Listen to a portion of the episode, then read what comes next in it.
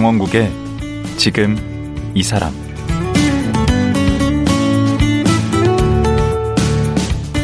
안녕하세요. 강원국입니다. 어제에 이어 재즈 보컬 웅산 씨와 말씀 나눠보겠습니다.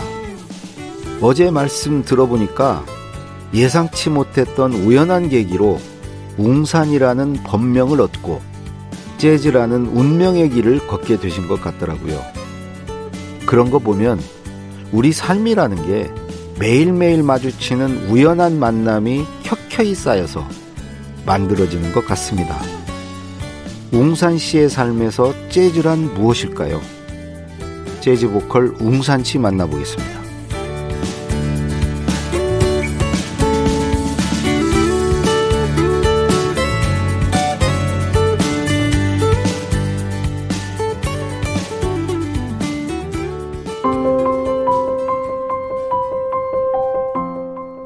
가수 웅산 씨 본명은 김은영입니다. 17살 때 구인사로 출가해 2년 동안 승려 생활을 했습니다. 웅산은 비구니 시절의 법명입니다. 2008년 한국 대중음악상 최우수 재즈 앨범상과 노래상을 받았습니다. 2010년에는 음반 Close Your Eyes로 일본 최고의 재즈 전문 잡지 스윙 저널에서 한국인 최초로 골든 디스크를 수상했습니다. 지난해부터 한국 재즈 협회장을 맡고 있습니다. 최근에 가요 명곡을 다시 부른 앨범 사랑 그 그리움 2를 발표했습니다. 재즈 가수 웅산 씨 나오셨습니다. 안녕하세요. 안녕하세요. 아, 제가 네. 재즈가 맞냐, 재즈가 맞냐 그러니까 우리 웅산 씨께서 재즈가 이게 재즈 아니면 아, 재즈 뭐. 이렇게 아, 그 네. 발음이 안 되네. 네. 이게 의식을 하면 좀 아- 어색해지는 것 같아요. 음. 근데 그 우리는 그냥 쉽게는 좋으세요. 아 감사합니다. 어. 어, 재즈를 한 20 몇 년 하다 보면 좋아하시는 것 같아요. 근데 어제 네. 우리 그 헤비메탈 노래 네. 부르고 돌아다니시다가 남자분께 네. 차이시고 네. 어, 거기까지 얘기했거든요. 참 슬펐던 러브 스토리를 네. 이제 다 공개가 만천하야 됐는데. 그 이 지금의 웅산을 음, 못 보신 것 같아 이 매력을. 어 근데 그죠? 또 어마어마한 스토리가 있죠. 음. 한 제가 재즈를 시작하고 5, 6년쯤 됐을 때그 음. 선배가 사- 아름아름 통해서 연락이 온 거예요. 아, 하, 그래서 이제 한번 만나자. 그래서 음. 나도 조금 궁금하긴 하더라고. 음. 나를 버리고 간 남자가 어. 어떻게 살고 있나. 그랬더니 딸 커피숍에서 만났는데 하, 지금, 지금 만약에 이 모습이 어. 옛날에 너였더라면 자기는 나를 절대 버리지 않았을 거라나 뭐 이런 말도 아. 안 되는 말이야 막걸리야 뭐 이런. 말 진짜 열받죠. 어. 그리고 그때 그 차에 타고 있었던 여성이랑 결혼을 준비를 하고 있었대요. 음. 그런데 나중에 결혼을 준비하고 있었기 때문에 선배가 열심히 일을 했을 거 아니에요? 음. 아버지 사업을 물려받으려고. 음. 그랬더니 여자가 그 사이에 바람이 나서 또 다른 사람한테 갔대요. 그다 인과응보라니까요. 그다 인연이에요. 다 네. 연으로 맺겨 음, 있어요. 네. 뿌린 대로 거두는 맞았습니다. 것이고. 예. 선배 잘 들으셨죠? 예. 그런데 네. 이제 헤비메탈에서 이제 재즈로 네. 재즈로 어떻게 가게 된 재즈로? 넘어온 게 네. 이제 제가 말씀드린 게 이제 락을 그렇게 했었었다까지 말씀드렸는데 음.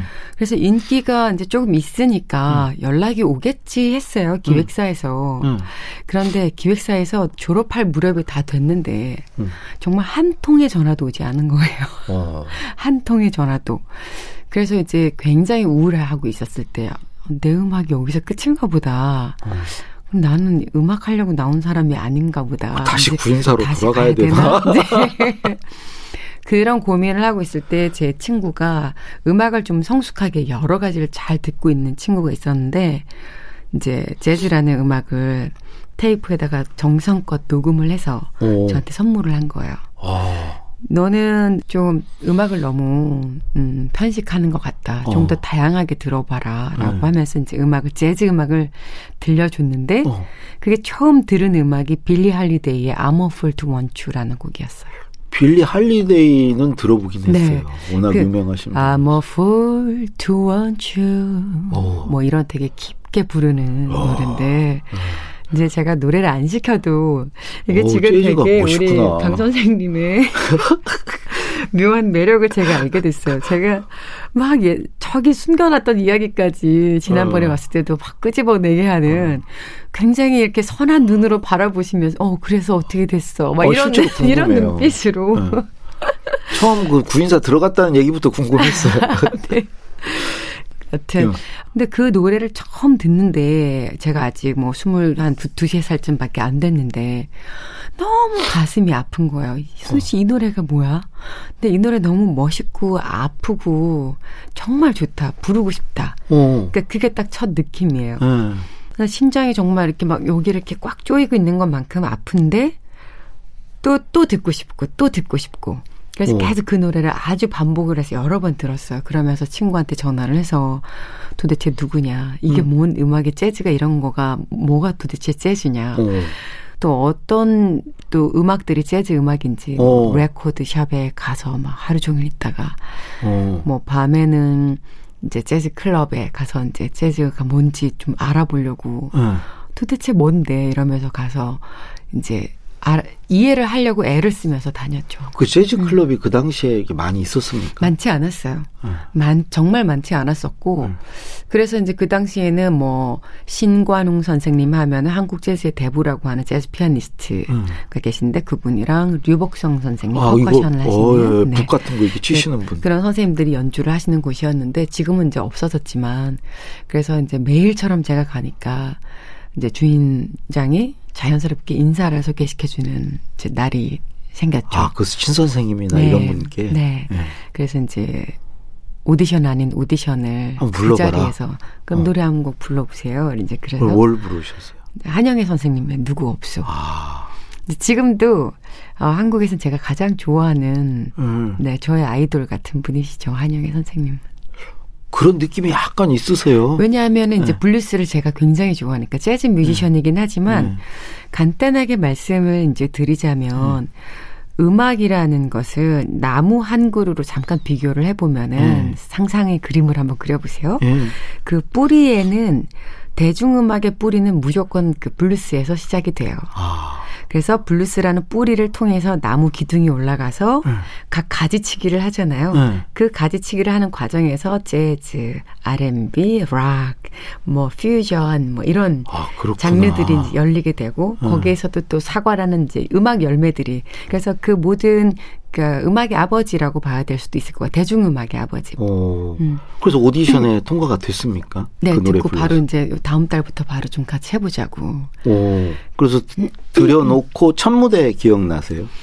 아, 첫 언제쯤? 무대는 뭐 어떻게 끝났는지도 당연히 모르고 왜냐하면 저는 락 밴드는 뭐 기타 두 대, 건반, 드럼, 베이스 뭐 일단 이런 빵빵하죠. 뭐 빵빵하게 음. 시작을 하잖아요. 소리도 막 electric 그런 distortion에 쟁쟁 걸기도 하고. 음. 근데 이런 어쿠스틱 악기로만 구성된 곳에서 피아노랑 둘이 노래를 할 때도 되게 많았었고 음. 도대체 이거를 박자를 어떻게 타라는 건지 뭐 알지도 못하겠고 또 힘은 좋았으니까 큰 목소리로 맨날 불렀어요. 음. 근데 어느 날 이제 제가 친구들을 나 재즈해 구경하러 와 해가지고 어. 친구들을 재즈 클럽에 초대를 했어요. 근데 제가 노래를 딱 했는데 끝나고 나서 이제 친구들한테 갔잖아요. 음. 반응. 약간 어두워 어둡고 음. 너 재즈 하지 마 어. 재미도 없고 음. 너는 락 할 때가 제일 멋있어. 음. 그러는 거예요. 지금 생각해 보면 그럴 수밖에 감동을 줄 수 있는 노래를 할 수 없었을 수밖에 없잖아요. 왜냐하면은 음. 재즈에는 필수적인 재즈 음악의 생명인 스윙이라고 하는 그 리듬감이 있어요. 아. 그 리듬감을 스윙감을 살려서 노래를 해야 되는데 네. 선생님도 없이 바로 준비 기간도 없이 바로 들어오니까 네. 스윙이 뭔지도 모르고 그냥 선생님께서 이 노래 배워가지고 와 그러면 그걸 밤새도록 배워서 네. 외워서 가서 이제 부르곤 했었단 말이에요. 어. 근데 그러다가 그뭐 스윙을 누구한테 배우신 거예요? 되게 슬프게도 한 3년 걸렸어요. 어? 그거 하나 배우는데? 그러니까 스윙에 대한 깨달음이라고 할까요? 어. 그 신관웅 선생님께서 좀 큰 무대에서 저랑 이제 공연할 때 제가 게스트로 네. 노래를 하게 됐는데 어 공연이 끝난 다음에 이제 워낙에 이제 과묵하신 분이라 근데 오시더니 아, 그, 어, 노래할 때 좀 스윙을 하면 좀 더 좋은데 말이야. 이제 나지막하게 말씀하시더라고요. 어. 그러니까 신 선생님은 노래 부르시는 분은 아니고 피아노 네. 치시는 분. 왜냐하면 재즈 뮤지션들은 각자의 스윙으로 서로가 서로를 그 리듬을 태워줘야지 기벤테이크 계속 되면서 계속 살아있는 뭔가를 느껴야 되는 건데 어.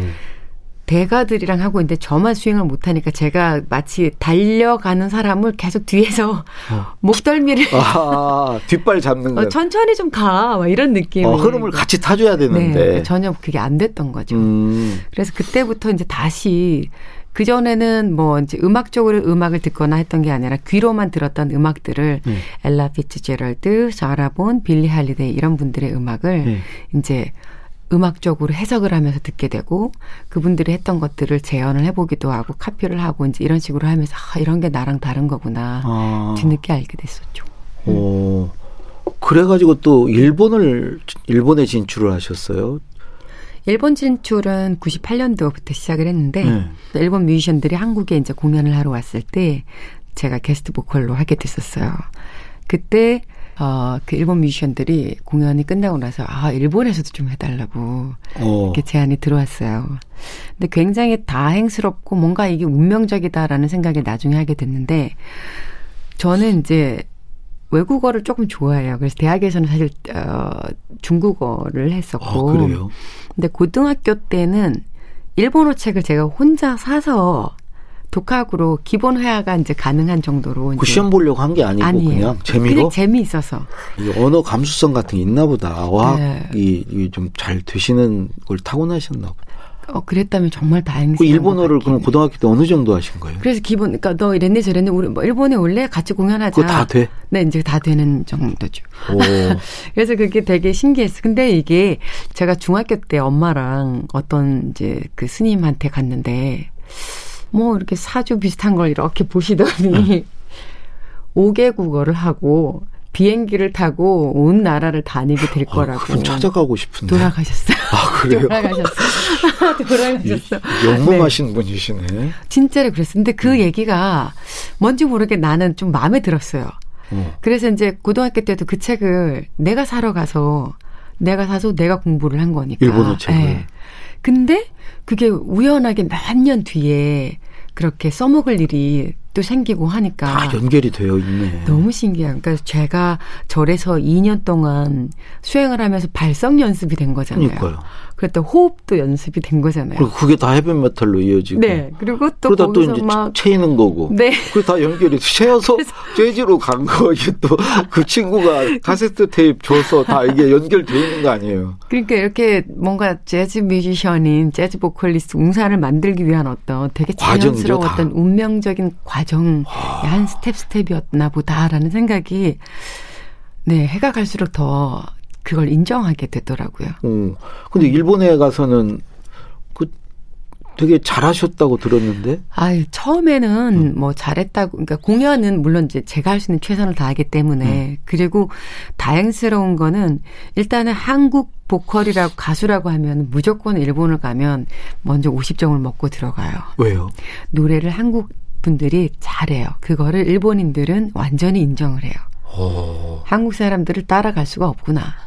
어. 그리고 실제로 한 일본 그 J-팝 씬에서도 탑을 하는 가수 중에는 분명히 그 교포라든가 2세라든가 뭐 3세라든가 아 이건 발성 구조 같은 게 좀 달라요. 타고나나 보죠. 다른 거예요. 오. 그리고 재즈 쪽에는 일본을 대표하는 게이코 리라고 하는 제- 재즈 보컬리스트가 있어요. 네.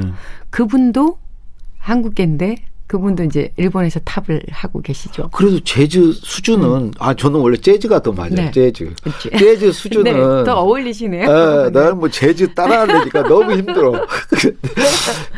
일본이 좀 더 앞서 있지 않았을까요? 맞아요. 그 당시에는 지금으로부터 98년도 이럴 때니까 한참 전이잖아요.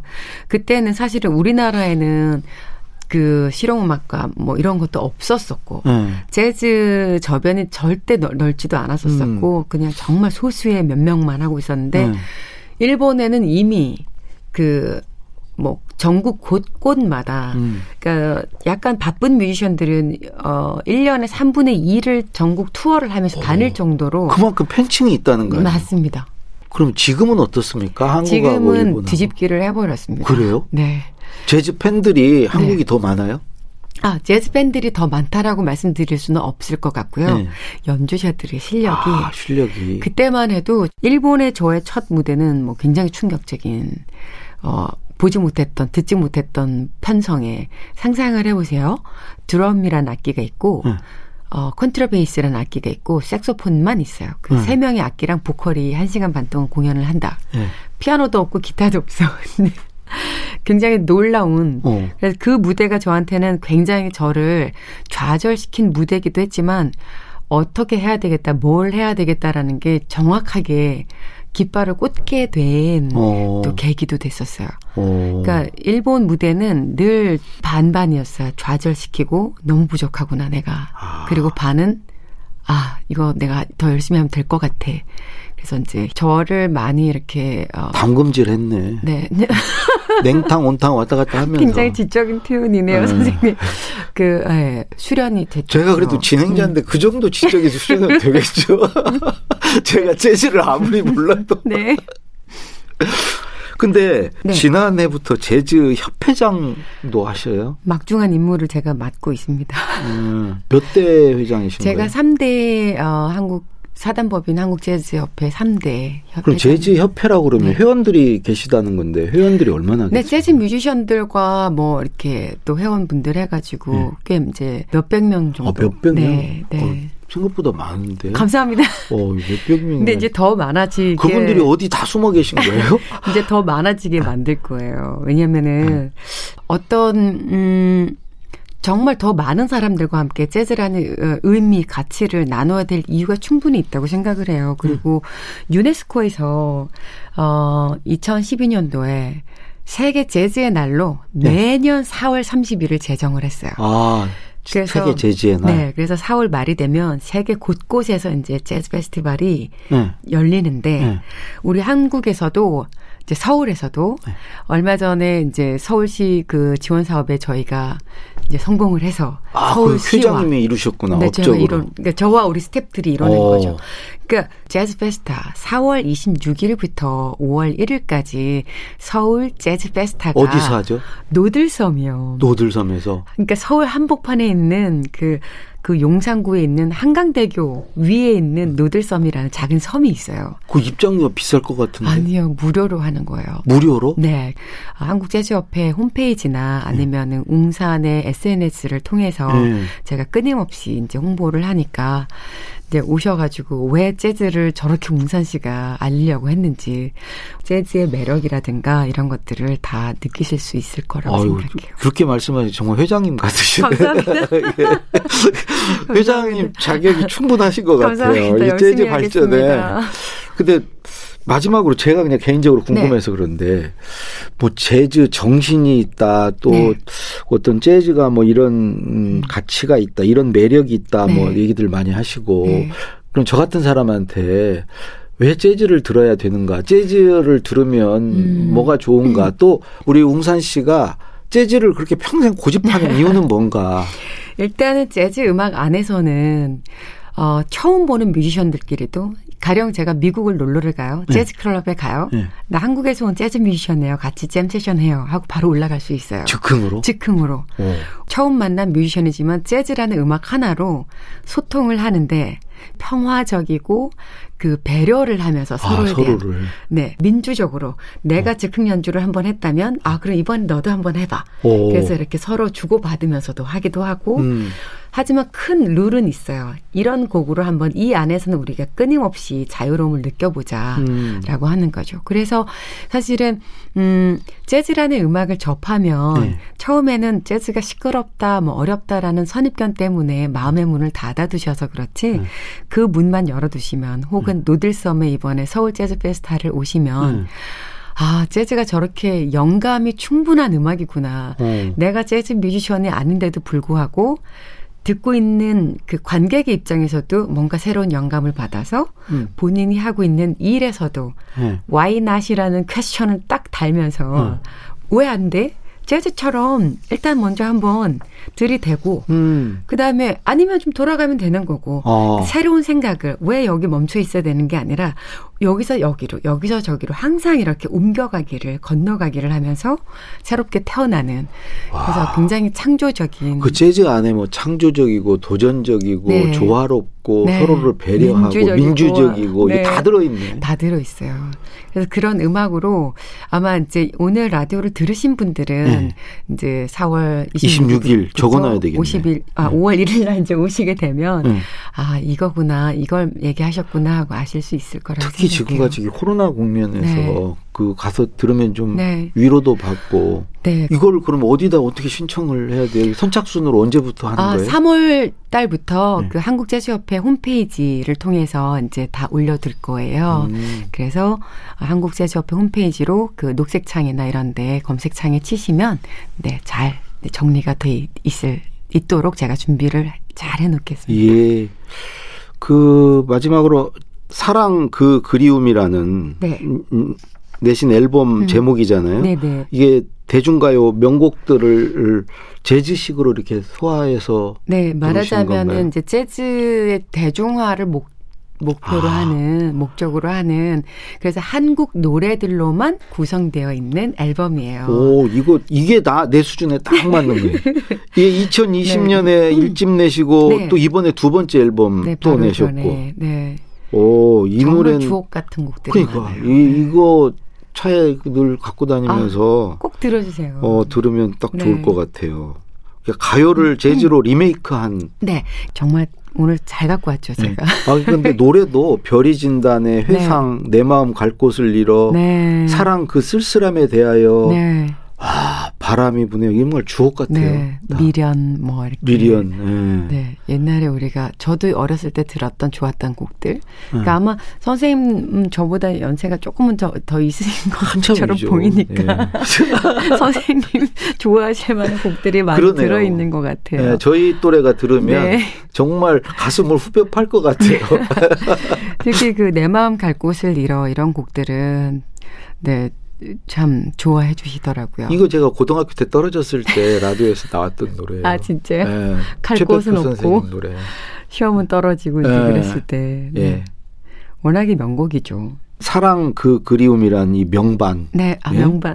와, 이거 정말 이. 우리나라 대중가요의 명곡과 네. 이 재즈를 동시에 두 마리를 네. 다 잡을 수 네. 있는 이 중에 그 노래 하나 마지막으로 좀 들었으면 좋겠는데요. 음, 어떤 곡 들으실까요? 타이틀곡은 다른 곡인데 네. 오늘 제가 아, 오늘 제가 여러분들과 함께 듣고 싶은 곡은 송시현 씨의 그 꿈결 같은 세상이라는 노래가 있어요. 아, 네, 어렸을 때 제가 많이 흥얼거렸던 노래인데 예. 우리가 이제 선거도 앞두고 있고 우리가 어떤 세상을 원하는지 조금 더 한 번 더 진지하게 생각해 볼 수 있는 시간도 가지고 또 추억 속의 음악으로 들어가셔서 추억 소환도 한번 해보시고 그럴 수 있으면 참 좋을 것 같습니다. 예, 그러면 그 음악 들으면서 오늘 시간 마치도록 하겠습니다. 오늘 말씀 고맙습니다. 너무 반가웠습니다. 예, 감사합니다. 재즈 디바 웅산 씨 였습니다.